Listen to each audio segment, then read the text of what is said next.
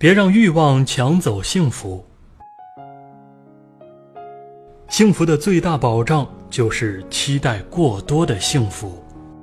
知足是福，在欲望的无止境追求中，幸福已被冲得无影无踪了。老虎和猎豹一同狩猎，天快黑了，猎豹说：“虎弟，我们的猎物已够多的了。”现在就回家吧。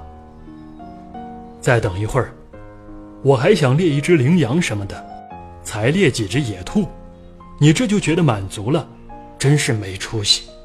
突然，一只羚羊从他们身旁一闪而过，老虎立即撒开四腿猛追过去，却不曾想天黑路滑，脚下一松劲儿，滑下了山坡。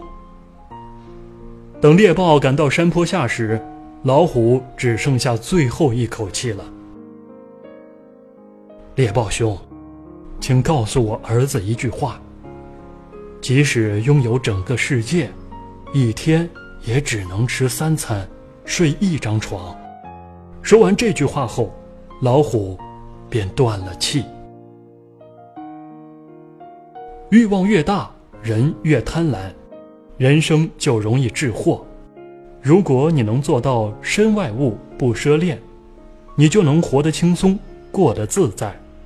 遇事想得开，放得下，就不会像《伊索寓言》里所讲的那样，有些人贪婪，想得到更多的东西，却把现在所拥有的也失掉了。总认为自己拥有的不够多，还想要更多，你就会无视自己手中的幸福。